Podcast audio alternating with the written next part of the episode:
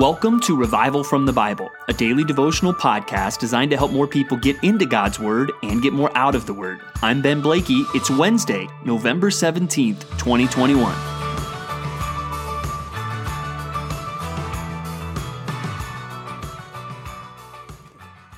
Growing up as a kid in San Antonio, Texas, there was one thing that united that city more than anything else, and that was the San Antonio Spurs, the local NBA basketball team.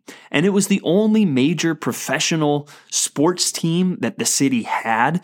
So it was kind of like a one high school town where when the Spurs were doing well, the whole city was into it. And everybody was putting the Spurs flags on their cars and wearing their Spurs t shirts. And if the Spurs had a late game, you could tell the next morning at school that everybody, teachers included, were dragging just a little bit because they were tired because they had stayed up too late to watch the Spurs. And about the time I moved there, shortly after that, one of the keys to the Spurs' success was drafting a guy named Tim Duncan.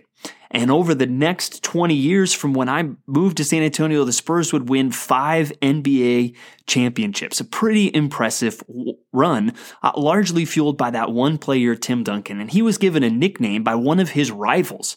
And that nickname was the Big Fundamental. He was a tall guy, but the rival who gave him the name was Shaquille O'Neal. And Shaquille O'Neal was a force, just, uh, you know, tall, massive guy that just his raw power could overwhelm you. And he had a teammate, Kobe Bryant, that just had show stopping abilities. And Tim Duncan didn't really have those, but he had mastered the fundamentals. He had mastered the basics of the game. And although he might not have been the most physically powerful force on the court, although he might not have had the show stopping ability of others, he had mastered the fundamentals of the game in a way that he would be a force for decades in the league. When we think about the Christian life, you know, sometimes we're impressed just with the, you know, the spiritual passion of somebody that we know, or, or um, just the knowledge that somebody else might have that might seem just beyond our abilities.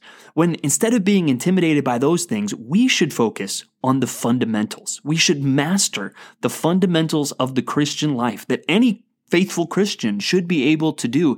If we focus on those things, we will see faithfulness and fruitfulness in our lives. And today's reading is going to point us to several of the fundamentals that we should be focusing on in our lives. We're going to see a lot of this in Second John, which we read today, a short epistle, the, the fewest verses out of any book in the Bible. It's written to the elect lady, and there's a lot of discussion there. Is that, you know, literal, written to some elect lady, or is elect lady and her children kind of a euphemistic way of talking about a local church? I think either one of those interpretations is possible. Personally, I think it's written to uh, the elect lady, to a, an actual woman, and I think it's very possible that, that maybe the church met in her house because there are some commands clearly speaking to more than just one person. Uh, it seemed to be speaking to a group of people. So maybe in some way it's a both and. It is written to a lady, but through her, maybe the church was in her home uh, to a local church. But notice how it focuses on some of the core fundamental things that should describe every Christian, that should describe every church. And he says uh, here in verse 5, And now I ask you, dear lady, not as though I were writing to you a new commandment, but the one we have heard from the beginning, that we love one another. Uh, there is one of the basics of the Christian life, that we are to love one another. In fact, if you think through the one another commandments, this is the most frequent one. Now, we need to realize how important that is. You don't need to have all the biblical knowledge in the world to be able to faithfully love your brothers and sisters in Christ. Uh, you don't need to be the most kind of, you know, passionate person to be able to faithfully love your brothers and sisters in Christ. This is a command, a fundamental command that we see Jesus clearly emphasize to his disciples and then we see emphasized all throughout the rest of the New Testament. he also emphasizes keeping his commandments. And this is love that we walk according to his commandments. And this is the commandment, just as you have heard from the beginning, so that you should walk in it. Right? This is kind of a, a foremost commandment that we love one another. But through that, you know, we will fulfill the other commandments. And even think of how that's spoken of in Romans, where it says, hey, the law is fulfilled in one word love your neighbor as yourself. If you're really doing that, uh, you will keep uh, the other commandments, especially that govern our interpersonal relationships. But also, we know that there's an aspect of uh, which a fundamental of the Christian life is holding on to the basics of Christian teaching. And he warns about false teachers that have gone out. It says in verse 7 For many deceivers have gone out into the world, those who do not confess the coming of Jesus Christ in the flesh. Such a one is the deceiver and the antichrist. Watch yourselves so that you may not lose what we have worked for, but may win a full reward. Everyone who goes on ahead and does not abide in the teaching of Christ does not have God. Whoever abides in the teachings has both the Father and the Son. And so there, there's a charge, I think, on every Christian to master the basics of Christian doctrine. Now, this does not mean you, you need a, a PhD in theology or apologetics or, or things like that, but you need to abide in the teaching of Christ. If there is teaching that comes in that is clearly anti-Christ or against the gospel, you should be trained enough to spot that and say, that is not right. That does not match up to what the Bible teaches. And these are some of the fundamentals, right? We, we love each other and through that fulfill Christ's commandments. We understand what Christ has taught and we hold on to that and keep our eyes open for false teaching. These are things every Christian should master. And now also, as we think about uh, fundamentals, we see another one as we turn back now to Psalm 128. And it gets us thinking about family. And even Second John talks about family in verse 4. I rejoiced greatly to find some of your children walking in the truth, just as we were commanded by the Father.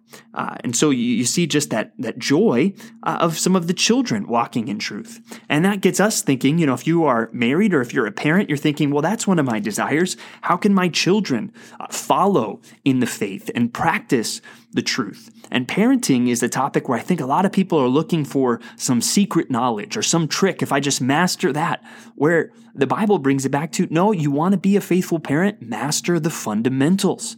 In Psalm 128, it starts in verse 1 Blessed is everyone who fears the Lord who walks in his ways. You shall eat the fruit of your lab- of the labor of your hands. You shall be blessed, and it shall be well with you.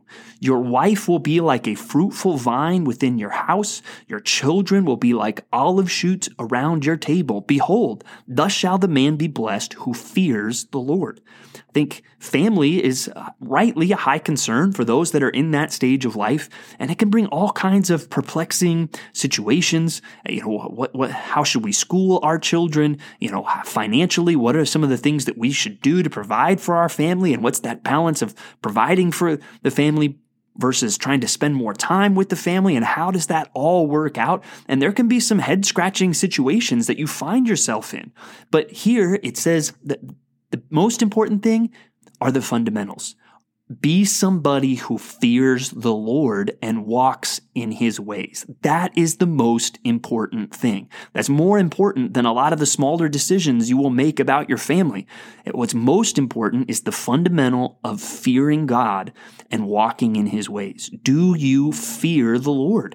Do you live life with that knowledge of his presence, that God is real, that he is holy and awesome, just like he says he is, and he is watching everything you do. He knows everything you think. Living life with that awareness, I think, is the essence of the fear of the Lord. And as you do that, you will walk in his ways.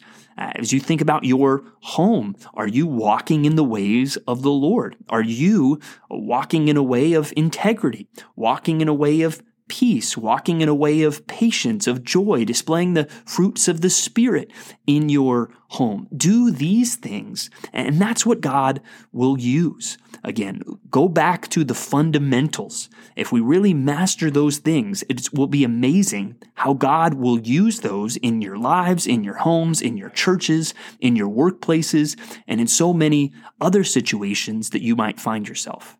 Next, let's go to Ezekiel chapters 17 through 19. And in 17 through 19, there's kind of parables or illustrations and stories in both of those places. Uh, chapter 17, these two eagles and a vine, really talking about uh, the king of Babylon, the king of Egypt, and how that was not going to work out for Israel to put their trust in Egypt, or in chapter 19, really a lament over the kings of Judah that would be taken into exile. And so we see those things. But in the middle, in chapter 18, we see really the important principle of repentance and also the important principle of accountability. And it goes into, hey, Everyone is going to be dealt with individually. Uh, you will not be condemned for the sins of your parents, and parents will not be condemned for the sins of their children. The soul who sins will die. If you are judged, it will be for your own sins. But you see here this, this call for people to turn and saying, if you turn from your sins, you will live. In verse 21, it says, But if a wicked person turns away from all his sins that he has committed and keeps all my statutes and does what is just and right, he shall surely live. He shall not die. None of the transgressions that he has committed shall be remembered against him. For the righteousness that he has done, he shall, for the righteousness that he has done, he shall live. Have I any pleasure in the death of the wicked, declares the Lord God, and not rather that he should turn from his way and live. Here we see uh, that principle of repentance. And again, when we consider it against the full backdrop of Scripture, we know this is not speaking of a works righteousness that, hey, if you turn and you do enough good, then you will be okay. No, really, this repentance will show a real faith in God.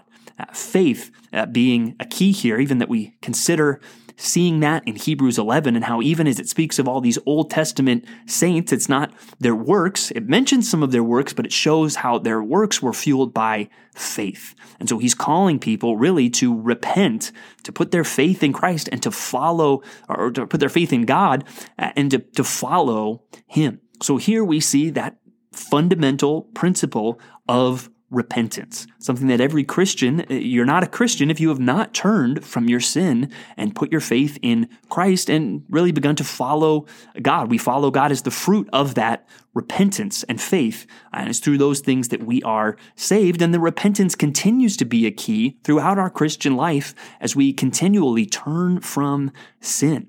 And we see the destructive nature of sin. And we seek to always be turning away from it to follow God. So consider those fundamentals love for one another, abiding in the teachings of Christ, not getting caught up in false uh, teaching. Just the fundamentals of fearing the Lord and walking in his ways, the fundamental of repentance. Master these things. There aren't really any big secrets to the Christian life. God has clearly told us. Master these fundamentals, and you will see the fruit of it in your own life, in your home, in your job, in your church, and in so many other ways. Blessed is the man who fears the Lord. Uh, let's wrap up just by addressing some things in John chapter 9. Jesus has now healed the man who has been born blind. And now they're kind of interviewing him and they're coming to their prejudicial opinions about Jesus and condemning him for healing on the Sabbath. Again, there is nothing actually in scripture that would condemn such a thing, but according to their own rules and their extra biblical traditions, right? Oh, this is, this is an offense too far. And clearly they are putting pressure on people to not follow Christ. And we see that at the end where the Jews had agreed that if anyone should confess Jesus to be the Christ or Messiah, he was to be put out of the synagogue. And so we see the parents having to deal with that pressure of really the wicked religious leaders, and we see them kind of avoid that pressure. They don't want to take a stand for Christ. It's hard to tell what they what they knew um, and really how you know all that they understood about the situation.